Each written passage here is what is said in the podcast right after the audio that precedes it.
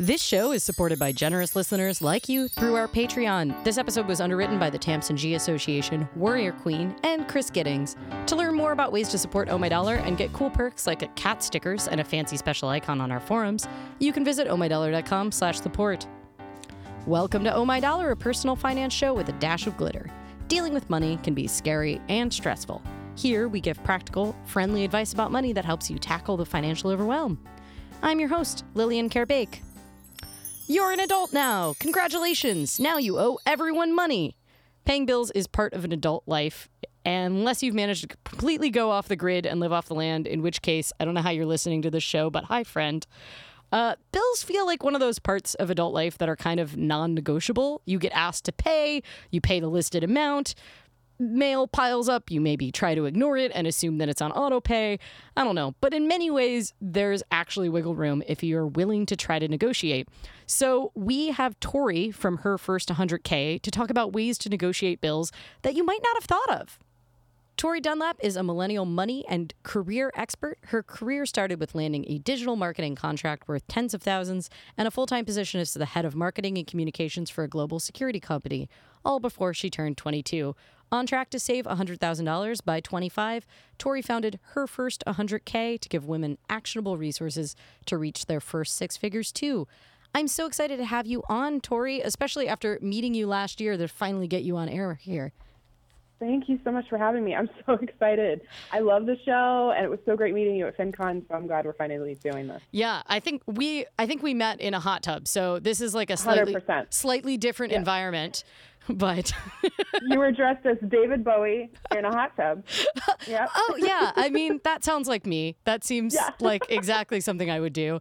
the The sad news is that's so uh, normal to me that I'm not even 100 percent sure that I remember that I was. Uh, so yeah, I, I mean, I guess hot water is kind of linked to today's show, which is one thing that you've talked about before is that your parents negotiated bills and you like saw that as a kid and that taught you your financial skills from a young age. For someone that just pays or like doesn't pay the bills that arrive, why should you negotiate bills? Like, isn't it just kind of mean to do that? Yeah, that was a great segue, by the way. That was a perfect segue. Um, yeah, I get I get that feedback a lot from clients, from readers who are like, I can negotiate this. Pretty much everything in life is negotiable, and that sounds like something people say, but it truly is. I have on my calendar times of the year where I call my car insurance company. I call them twice a year. I have a short 10 minute conversation. And pretty much every time I've been able to lower my rate. Um, you can do this with your cable company, with your phone company, uh, and anytime something goes wrong. For me, this has happened a lot on airlines, right? Where your flight gets delayed, sometimes for five, six, seven hours, or sometimes something just doesn't happen. You were promised something and it, and it doesn't work out. And so I saw my dad do this as I was growing up. I saw him negotiate the cable bill every month. Um, they would try to sneak these charges on, and I think this happens still where, oh, this $5 charge that you have no idea where it came from or why it's there. And so he'd call and negotiate that. And so I saw the kind of script he used, I saw what worked, and I do the same thing now, and it saved me thousands of dollars over the past couple of years. Yeah, that's a big deal because I think one of the things that people don't think about is they're like, oh, if I have to spend this much time on the phone and it only saves me like $20 off my bill, like that's not a very good hourly rate. But then when you think about the compounding, like if you save $20 on your cable bill or, you know, your internet or whatever, and that continues into perpetuity, that's a lot of money over the long term. Yeah, and sometimes, you know, I my car insurance is billed twice a year. So those are the two times I call. So my car insurance bills are like $650. So if I can get $50 off of that, that's a really good percentage, especially if I only spent 15 minutes on the phone. Like that's that's a really good return on my investment there. Right, totally. So, I mean, this is also one of those things like we we talk about medical stuff on the show unfortunately all the time but uh, i just got surgery last week kind of unexpectedly um, because i broke my wrist and one of the things that I think a lot of people don't know that has suddenly become incredibly relevant to my life is how much medical bills can be negotiated, right? Like Right. medical bills in in the US unfortunately like medical debt is a leading cause of bankruptcy at this point and medical bills are one of those things that they're so opaque and so like if you think your cable bill is hard to read try reading a hospital bill and and you get so many of them that it can be really overwhelming but it can make such a huge difference because medical costs are so large in this country if you're willing to pay essentially the toll of calling the hospital and talking with them and if you can't negotiate the bill down which you often can you can at least negotiate a payment plan um, Right. which is something a lot of people don't realize is that like you don't have to wreck your credit score or deal with piling bills. If you can't afford to pay the whole bill at that time you can still talk to them and negotiate a payment plan so that you you know won't have them showing up at your door I had this happen with me last year. I have insurance. My insurance is pretty great, and I still got a bill. Like I re- had a routine gynecologist visit, and I went in and I was charged like $180 for some tests that they did. And so I called and I was like, shouldn't this be covered by insurance? And unfortunately, not all of it was, but there was one test that they had billed out of pocket that should have been. So I ended up saving $30, which doesn't sound like a lot, but for a 15 minute phone call, I was happy to save $30. So even sometimes when you have insurance, there's still some things you can negotiate or just call to make sure that everything's being covered in the way that it should be. I, I think insurance is when you're most commonly need to call to negotiate. Right. Unfortunately, the uh, yeah one of the big things for me was that um, I so I had to get I had to get wrist surgery, but I've already hit my out of pocket maximum for the year uh, of eight thousand dollars because my medication is really expensive, and um, and because of that. I if everything stays in network on my insurance, I will have to pay nothing for this for this surgery. But by the same token, I don't get any control over who operates, who the anesthesiologist is, right? So I can call till the cows come home and be like, is the surgeon in network, blah, blah, blah, but I don't get a choice in who is assigned to me. That being said, a lot of people don't realize that if you do get assigned a, um, you know, out of network provider in an in network facility, which is like the most American phrase I could possibly come up with, um, but if you do, you can actually give them a call and um, and in most states there is a law that is a a lot of times they're called surprise billing laws but essentially you can fight the fact that an out of network person was assigned to you at an in network facility. So you can actually fight the fact that you are getting billed for this out of network person because I have insurance that doesn't cover anything out of network so I'm like please please please don't be out of network the joke was I woke up from general anesthesia and the first thing I asked was are you in network? to the nurse above me so You a network. I actually didn't know that, so I'm learning something today too. I mean, medical bills are one of the most opaque things. Um, one of the shows that I love listening to, who we've had on before, called An Arm and a Leg, is stories about American healthcare, which could be really depressing, but he does a pretty good job of making it mostly entertaining. But he was describing the fact that, like, being willing to make these calls and do put in the kind of grueling work is sort of the toll that you pay. and you can save a lot in the long run, but you have to be willing to actually do it. And uh, for a lot of people, that ends up being the biggest challenge. Yeah, it's just the time. Okay, so are there any scripts that you follow when you're making these calls? So do you do you have like a standard thing that you say when you're calling your car insurance? I do, 100%. So the first thing is to be polite. Uh, that sounds obvious, but you get what you want by being nice. if you're if you're angry, if you're upset, no matter how upset you are, like really try to be intentionally just polite, and because there's a there's a person on the other side of the line. So be polite. State your issue. Maybe you found a better deal somewhere else. Maybe you're calling your phone company and you saw a data plan that was advertised on TV that was cheaper than what you're currently paying, or maybe you got from me, like I often get the car insurance competitors who send me mail that says, oh, here's your rate, same amount of coverage, and sometimes that's cheaper. So maybe your problem is that. So state your problem, state what happened, and then you're going to show your loyalty. So you're going to say something like, oh, I've been a customer for the last five years, and I would really like to continue being a customer. So my dad used to do this. He he used to generally know how long he had been a customer for, so he knew it was a good period of time. And so he'd call and he'd say, "How long have I been a customer with you all?" And they'd go, "Oh, 14 years, Mr. Dunlap." And he goes, "That's a really long time. How do we make sure it's 15?" so it's just it's just really really demonstrating. Okay, you know that it's going to be more expensive to lose a customer and then I have to acquire another one. So how do we make sure that I can continue to be loyal to you? If this is a company you're just uh, working with for the first time, or you've only been a customer for maybe one or two years, you can turn it on them and say something like, I would love for you to earn my loyalty today by having a great experience. Um, and then the fourth thing is, yeah, I want to have a great customer experience with you today. What can you do for me? And then leave it up to them. Don't say anything more. Pause and see how they can help you.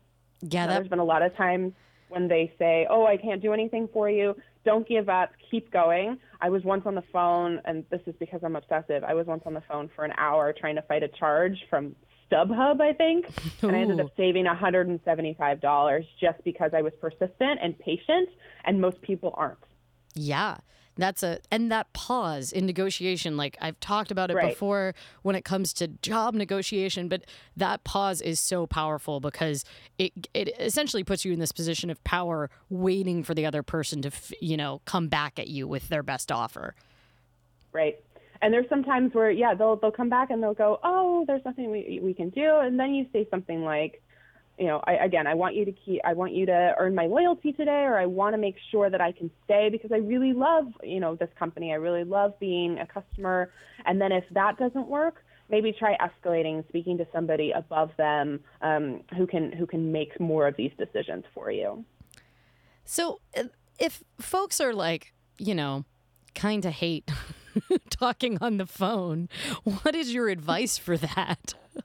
So there's some companies that have chat lines uh, via, you know, almost I say sound so old via the internet, but like online chat. That's the word I'm looking for. That you can go on and you can have conversations with people there, and you can use the same script. And it's worked for me trying to get. Um, you know something from Amazon refunded or something else. So that can work if you're like really anti-phone.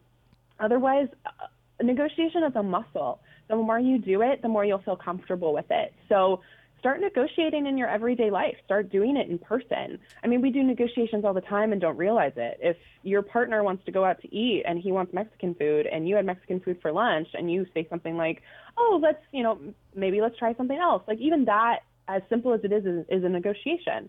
So, making sure that you're you're strengthening those negotiation muscles and then when I'm on the phone, I'm doing something else. Like it's not just I'm sitting there staring at my phone because I know what's going to happen. They're going to put me on hold. Something else is going to happen where, you know, they need to speak to somebody else or they need to crunch some numbers really quick. So I'm, you know, doing chores around the house or sometimes I'm in my car on my commute and I have nowhere else to be.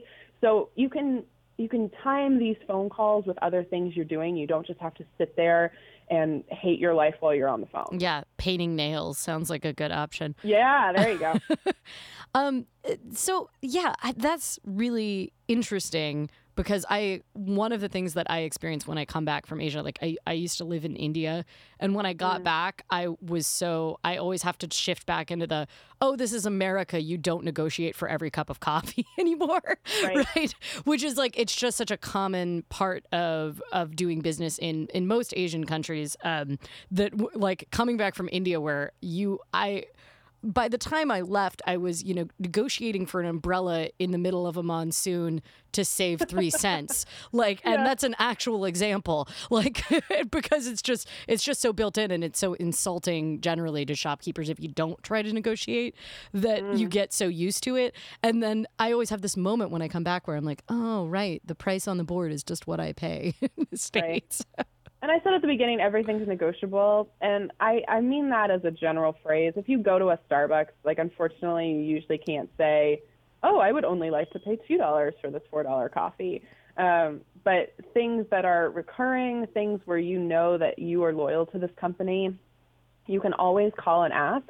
And sometimes the answer is no. And so then you thank them. And, and I often, because again, I'm obsessive, is I'll call back later hoping to get somebody else to talk to and see if they're more lenient and they're more willing to work with me because sometimes that can happen too. I've had that happen where okay i call again and i get somebody else on the phone. So um, but sometimes it doesn't work and you just have to thank them and you have to move along with your day. But knowing that you called and made an effort is is great. Yes, you get you get the adulting points that day. Yes, hundred percent. the extra foam on your coffee or whatever it is. the uh, I, I think that's one of the things that I always talk about. So I talk about negotiation as far as repayment terms on student loans, which doesn't save you money, but you know might make it easier for you to you know sometimes it could pay, save you money if you can negotiate your interest rate down but generally it's just about getting getting into a new repayment plan whatever.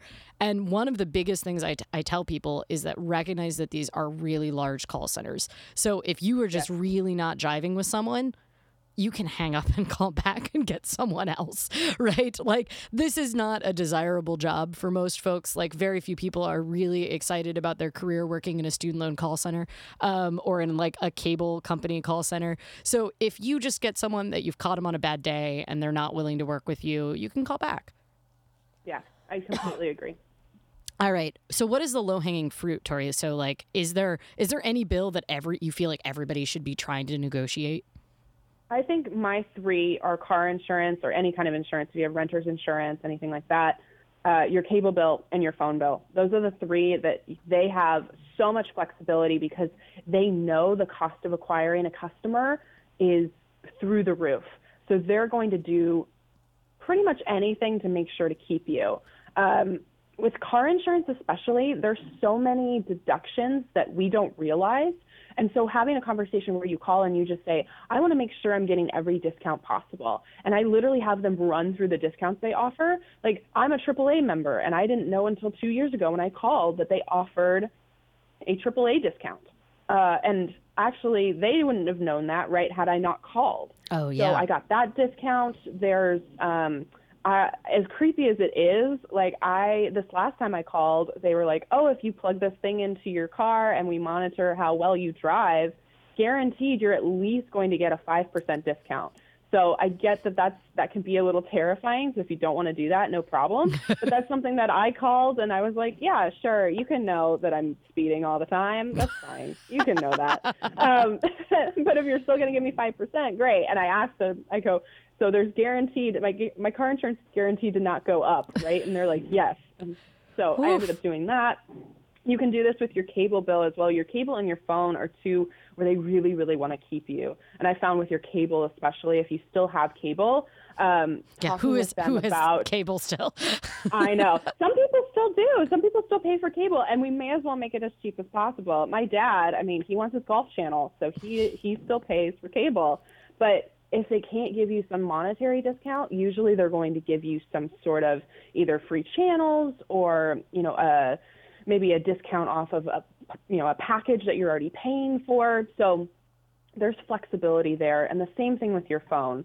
So your phone will just it will just nickel and dime you for maybe you went if you have a limited data plan maybe you went over on your data or maybe you made a call from outside the United States and you got charged for it. There's there's a lot of things that still happen that are negotiable as well as your bank. That's something we haven't talked about. It's not really a recurring bill but there was a time a couple months ago where yeah I'm I like to think I'm pretty good at personal finance but I overdrafted on my account for the first time and I called and I had that $25 fee waived just because I had never done it before.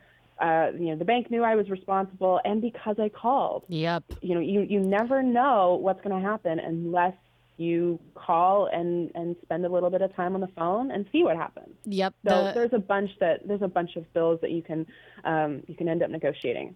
No, the bank fees is a really big one, and also credit card fees. So, like, yeah. I'm I'm someone who does a lot of travel hacking, so I have a lot of four fee credit cards, and if you're willing, if you're willing to call them, you can often get that waived for another day.